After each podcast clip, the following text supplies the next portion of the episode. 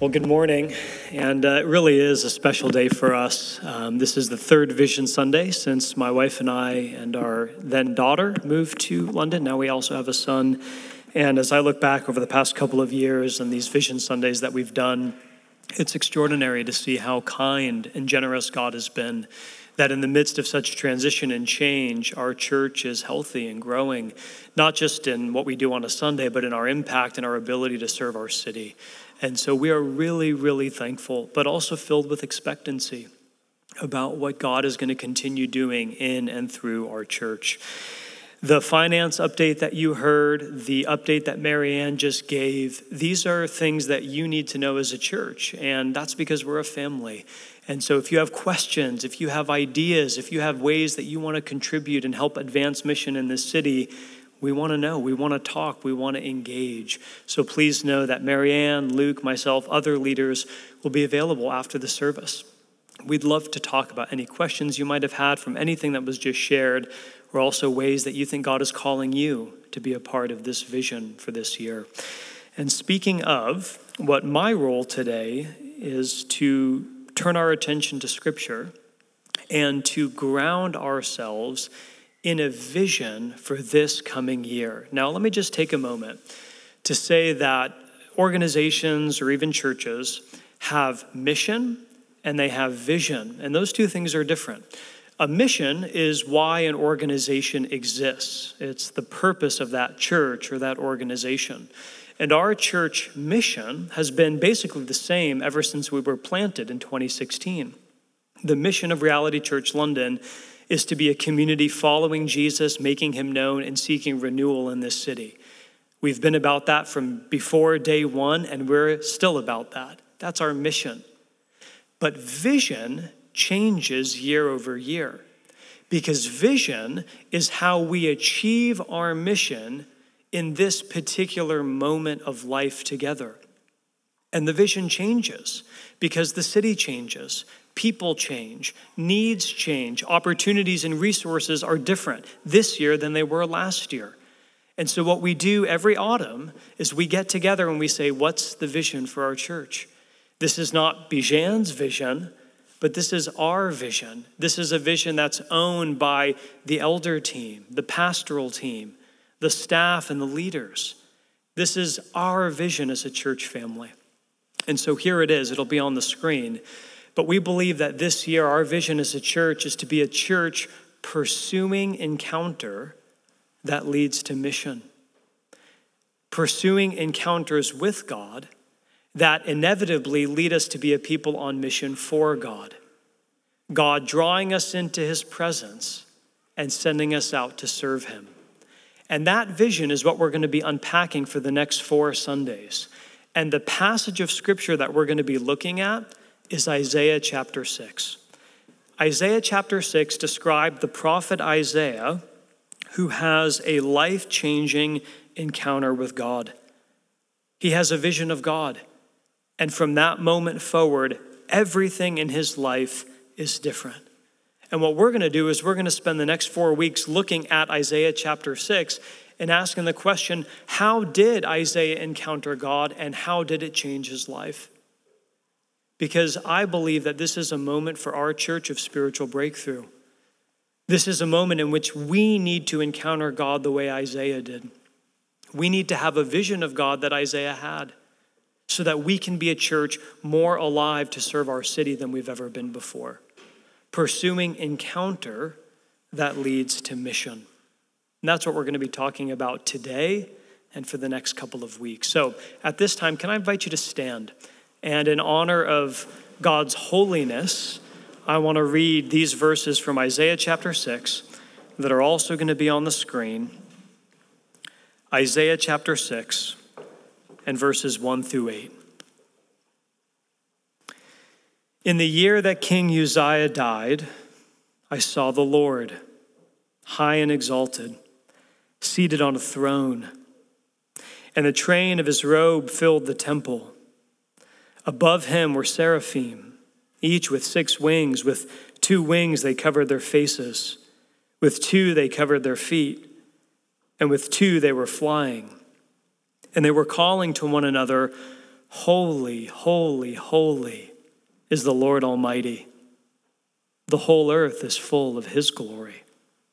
At the sound of their voices, the doorposts and threshold shook, and the temple was filled with smoke. Woe to me, I cried. I am ruined. For I am a man of unclean lips, and I live among a people of unclean lips, and my eyes have seen the King, the Lord Almighty. Then one of the seraphim flew to me with a live coal in his hand, which he had taken with tongs from the altar. With it, he touched my mouth and said, "See, this has touched your lips.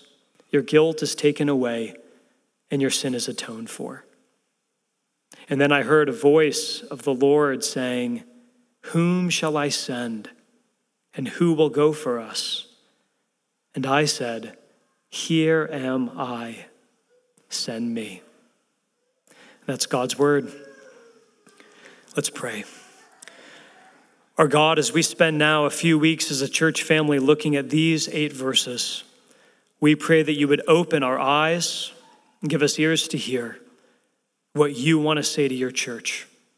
That through our teaching these next 4 weeks, that we would be a people that pursue encounters with you, that lead us into mission in this great city.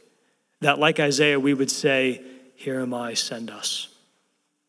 Lord, we ask for this now in your precious name. Amen. You may be seated. Now, everybody wants to experience something great. You want to have incredible food. You want to set goals in your life that are both difficult but also achievable. You want to go to beautiful places and see beautiful things. To be a human being is to have a deep longing for glory, for beauty. And at the same time, you want your life to matter. You want to do something in your life that is of consequence. You want to make a difference. And so humans have this deep longing for glory and for beauty, to be significant and to do something of consequence.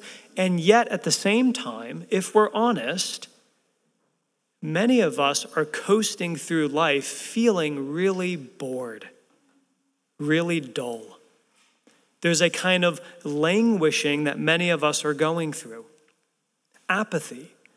And even if externally there's a lot of exciting things happening in your life, maybe a new job or a new relationship, spiritually speaking, many of us feel incredibly dull. We feel spiritually very bored. And that's the tension that many of us are living in right now. A longing for glory, a desire for doing something with our life that matters. We tell ourselves, "I'm going to do something of significance later, soon. But right now I'm coasting and dulling that boredom with Prime Video or Netflix binges." And that's the tension that many of us are living in. What we need more than anything else is a vision of God like Isaiah had.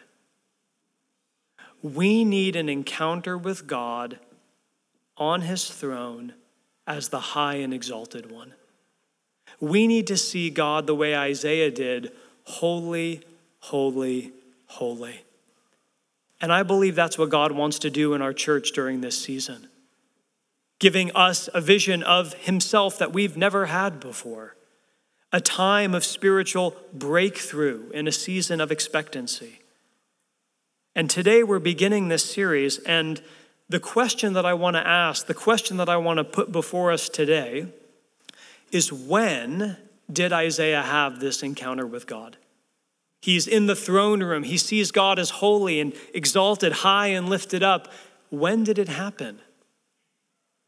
When did Isaiah have this encounter with God? And the answer is in verse 1. It happened in the year that King Uzziah died. That's when Isaiah saw the Lord. Now, historically, we know from a chronological perspective, that's 740 BC. But Isaiah is not telling us that this all happened in the year that the king died just to give us a date. This is the only time in all the Old Testament that a prophet dates his call to ministry connected with something that happens in the political realm. What Isaiah is saying is the death of Uzziah was a society-changing event. It's like if I were to say, in the year when the towers fell, or in the year the war began, or in the year when COVID came. You would know that I'm not just talking about a date, I'm talking about a moment that collectively changed our experience forever. And the death of Uzziah was a society-changing event. It was a life-transforming experience. And it was in that year that Isaiah saw the Lord. So we need to ask, well, what was it about the death of King Uzziah that changed everything for Isaiah? And so let's take a look today in this sermon and ask the question, who was King Uzziah? What did King Uzziah's death do? And what's it going to mean for you? So who was this king? What did his death do? And what can it mean for you? First, who is King Uzziah? Well, if we're going to understand the importance of his death, we need to know something about his life. And the chapter in the Bible that tells us more about him than any other place is 2 Chronicles 26. If I were to summarize briefly what that chapter says about King Uzziah, here's a couple things that stand out about his life. First, he became king when he was 16 years old, and he led for 42 years. Now, that's a long time for anybody to be in leadership, but at that period in world history, 42 years was unprecedented. And so this is a king that everybody got used to. This is a king that everyone knew, oh yeah, that's our king, of course. He's always been there, he always will be. This is a king that people trusted in, and he was part of the fabric of their life. Not only was he there for a long time, but also when Uzziah started out as king, he led from a place of spiritual health. He was a man who loved God and who led the people in faith. He had a rich prayer life. He was going to church, to temple, and he was learning from others about how to follow God. He was humble. He was a man who had a rich spiritual life. Third, he was also a powerful military leader, and that's what you want in a king. He was someone who built up a big army that created a real sense of safety and stability in the nation of Israel. They didn't feel threatened. Like when Uzziah is on the throne, we are invincible and no enemy can harm us. And fourth, he created jobs in the kingdom. It was a time of economic peace and prosperity. People felt safe, like their future was going to be okay. That's who King Uzziah was. In other words, he was the king that everybody dreams of. He was the king that everybody would hope for. He did a lot of good for his people, and he made life in Israel very, very comfortable. And that's where the spiritual danger was, because people got too comfortable. And what happened in Uzziah's life is as he was successful, as his power grew, he got spiritually comfortable and he stopped depending on God. It wasn't that he didn't believe in God, it's just that God became less and less important to him. His prayer life started to shrivel up. He didn't live with a sense of reliance on God. The more comfortable he became, the more spiritually complacent he became. His comfort led to complacency. Now, if you were to ask Uzziah, what's the most important thing in your life? Probably he would say, well, it's God. But that wasn't true in the day-to-day reality. Outwardly, he might have said, yeah, God's the most important thing to me. I believe, I show up at church. But the day-to-day reality of his life was that God was becoming more of an accessory than he was the very center. Outwardly, everything seemed fine, but inwardly, there was great spiritual danger because of his comfort and his complacency. And that's when we read at the end of 2 Chronicles 26, this heartbreaking verse. After Uzziah became powerful, his pride led to his downfall. He was unfaithful to the Lord his God. And so you can see the arc of his life. Comfortable. Everything is going well. Peace, prosperity, no problems. That leads to spiritual complacency. oh yeah, I know God's out there, but not that important to me. Prayer life kind of negligible. And that eventually leads to compromise, where he actually turns from God, so that when Uzziah comes to the very end of his life, he's farther from God than he's ever been. And what was true for Uzziah was also true for the people, for the nation. When he was on the throne, everyone lived with peace and comfort and prosperity, and in their being comfortable, they became spiritually complacent. It wasn't that they stopped believing in God. God just wasn't that important to them anymore. They prayed, but not that much and not that passionately. They obeyed God unless God was calling them to do something they didn't want to do, or that was too hard for them. This was a time of spiritual lukewarmness in Israel. It wasn't that Uzziah was bad or evil. By outward measures, he was a really good king, but people were too comfortable, and so they became spiritually apathetic. Now, maybe some of this is resonating with you. That if you're honest, and it's hard to come to a church or a small group and admit this, but if you're honest, you would say, yeah, I'm actually incredibly spiritually bored. The most exciting things in my life are not what is happening in the spiritual realm. I'm actually feeling a lot of spiritual dullness. I believe in God, but my walk with him is kind of meh. Bible reading is super negotiable, like maybe if I get to it. The things in your life that take up most of your energy and time are not bad or evil things, but they've slowly numbed your taste buds to the things of God. That's where Uzziah was. That's where the people were. Spiritual life just felt kind of blah.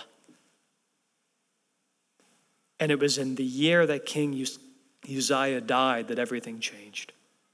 That's where the people were, and then we read King Uzziah dies. So here's the next question. What was it that King Uzziah's death did? If that's where he was, if that's where the people were, what did his death do? The first thing it did was it jolted them out of their comfort. When disruptive change comes into your life, and we're going to be talking about this in our RCL family conversations, it jolts you out of your comfort. Disruptive change causes people to feel disoriented. You lose a sense of security. You lose a sense of peace. When Uzziah was no longer on the throne, people were asking the big questions all over again and saying, what can we look to? What can we trust in? Now notice, change doesn't always draw you closer to God, but it does make you feel less complacent and less comfortable. And so when Uzziah died, the first thing that happened, it was this collective disorientation that came into Israel. And it jolted people awake. And they started paying attention and asking questions they hadn't asked in a really long time. And the second thing it did, not only did it jolt them out of their comfort, but the second thing it did is it made them feel exposed. It made them feel really vulnerable. Remember, when Uzziah was on the throne, we're invincible. Nothing bad can happen. The future is safe. Our enemies can never penetrate. We are good to go. And then all of a sudden, the thing that these people had been looking to and trusting in was gone. And they immediately realized that their future was far more fragile than they had lived up to that point before. And they were exposed and they were filled with fear. And so when we ask the question, what did the death of Uzziah do? It did two things. It exposed how spiritually unhealthy they actually were, and it created space for them to encounter God in a way they never had before. And that's always what happens when you lose your Uzziah. You realize that actually you were building your spiritual life on things that couldn't hold your weight. And it creates awareness and openness to encounter the living God really, and maybe for the first time. That's what happened. The death of Uzziah was a moment of spiritual awakening. It created space for these people to encounter God, but it was also a time of pain. Now, friends, as your pastor, I can say, I wish it weren't like this. I wish that our ears were more tuned to hear God in the seasons of life in which we were most comfortable and at peace. But it just doesn't work like that. Oftentimes, the greatest moments of spiritual awakening in your life are also the times of greatest disruption and change and pain.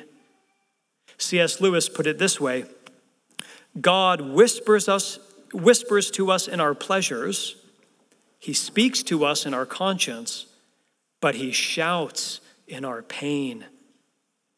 It is his megaphone to rouse a deaf world. I wish that weren't true, but it is. I wish that I had better spiritual ears to listen to God in times of comfort and peace. But it's often when Uzziah dies that I see the Lord. Another author who's deeply for me talked about this reality as being a severe mercy. That sometimes God's mercies to us feel very severe. The loss of something that we had looked to and trusted in. The death of Uzziah in Israel was a severe mercy. And so what the death of Uzziah did was it exposed to the people, we're not nearly as spiritually healthy as we hoped, but it created openness and awareness and hunger to encounter the true and the living God. And that's what happened. It was in the year that King Uzziah dies that Isaiah sees the Lord high and exalted and seated on a throne. So, to finish this sermon, here's the question. What does this mean for you? You know, this is an ancient story, but it's God's word, and it speaks to the church today. So how do we take what's here and apply it to our lives? Couple thoughts. First, everyone's Uzziah is different, and you may not even know what yours is. The first thing that this passage is calling us to do as a church, the first thing that I'm inviting us into in this season of pursuing an encounter with God, is to do some self-examination about what you're looking to give you peace and security in your life. Not like the textbook answer you give when somebody at church asks you, but the real answer. When you go through your hardest moments, what's the thing that you look to give you peace and security? Everyone is looking to something. And the first thing we're called to recognize is that we have a Uzziah. We have something that gives us the kind of security and peace that our world needs. And honestly, you may not even know what yours is. You may not even be quite sure what that thing is today. Sometimes you only know how pure gold is when it passes through fire. And sometimes you only see what you're trusting in when you go through a test. But the invitation is to do some real self-examination. Second thing is, not only do we all have a Uzziah, but the second thing is it's not necessarily your job to get rid of Uzziah. It would be a big mistake if you heard this sermon and you were thinking, oh, the pastor's saying that if I have a good thing in my life, I've got to get rid of it. Not at all. No one in Israel was trying to get rid of Uzziah. He just ended up falling off the throne. And sooner or later, God often in his severe mercy allows or even himself takes things from us that cause us to realize we were actually looking to those things to give us something that God was only able to give in the first place. So it isn't that if you have something good or comfortable in your life, you need to get rid of it. That's not what I'm saying. But what I am saying is God in his severe mercy sometimes will allow our Uzziahs to fall by the wayside. And when he does, that's a moment for spiritual awakening. You don't have to go looking for suffering, but when it comes, don't waste it. That's the time to see the Lord. Third thing, what do we do? Pray. I want to invite you to pray one of the shortest and most scary prayers that you can ever pray in your life. And here it is. Say to God, not my will, but yours be done. Short and terrifying. To say to God, not my will, but yours be done. That's how we begin as a church to pursue encounters that change us, is we say to God, show me what I'm trusting in instead of you, and give me the courage and faith to surrender that thing to you, and help me to trust you as my king. Not my will, but yours be done. It's really scary to pray that prayer, and it's the beginning of life. Not my will, but yours be done. And where can you have the confidence to pray a really scary prayer like that? Well, here's where we'll close our sermon. You have to see the real king on his throne. You have to see the real king on his throne. It was only when Uzziah died that Isaiah realizes, oh, the Lord is still on his throne and he's never not been there. And I want to read to you the first four verses again of the chapter. Listen, Isaiah says, in the year that the king died, I saw the Lord high and exalted, and he was seated on his throne, and the train of his robe filled the temple. Above him were seraphim, each with six wings. Two, they covered their faces. Two, they covered their feet. Two, they were flying. They were calling to one another, holy, holy, holy is the Lord Almighty. The whole earth is full of his glory. We're going to come back to those verses next week. They're rich, and we're going to spend time plumbing their depths. But here's all I want you to see today. When Uzziah died, Isaiah had a vision of God that he had never had before. And the vision that he had of God culminated in the angels saying to the Lord, holy, holy, holy. There's only one other place in the whole Bible that three times holy description is used for God. Isaiah 6 and one other place. It's all the way at the end in the book of Revelation. When John, the author, gets a vision of heaven, just like Isaiah did. And John, as he has his vision of heaven, he sees a king on a throne. And the angels are circling the throne, saying, holy, holy, holy. And as John, he's overwhelmed with glory, but as John just peeks up and he gets a glimpse of the throne, what does he see on that throne? And here's what John tells us. As he sees the angel saying, holy, holy, holy, he looks at the throne and it says, then I saw a lamb looking as if it had been slain, standing at the center of the throne. In other words, the king, the king on his throne that Isaiah saw, the king that John would later see, is none other than the dying Lord Jesus, the king who gave himself in sacrifice, the king who died for his people. You know, most kings send out other people to die for them. But Jesus is the holy, holy king who came to die for his people. And the vision that Isaiah has of the king on his throne, the king who is always there, it's the Lord Jesus who died for his people and who rose again to defeat and conquer death forever. Jesus is the king that your heart needs. Jesus is the humble king who's much more able to the task of running your life than you are. And the prayer for us today is to say to that king, not my will, but yours be done. Help me to surrender. Help me to see what I'm trusting in instead of you and to surrender that thing to you and to get a glimpse of you like I've never had before. And you know, friends, you know what can give you the, you know what, as we come into this time of response right now, the thing that can give us courage to say to God, not my will, but yours be done. That's the very same prayer that Jesus prayed the night before his death. Jesus was standing in the Garden of Gethsemane. Jesus is the king of heaven. And yet he's kneeling down beneath an olive tree, knowing that one of his friends is about to betray him. And he says to God, his Father, if it's possible, can we do this any other way? Humanly, Jesus didn't want to go to the cross. I mean, who would? And yet Jesus, with his knees on the dirt that he made, says to God, his Father, not my will, but yours be done. That's why you can pray that prayer today. Jesus gave his life for you so that you can trust your life to him. He is the king. And you see him most clearly when Uzziah falls off the throne of your heart. So I invite you into the shortest and scariest prayer that you can pray. God, not my will, but yours be done.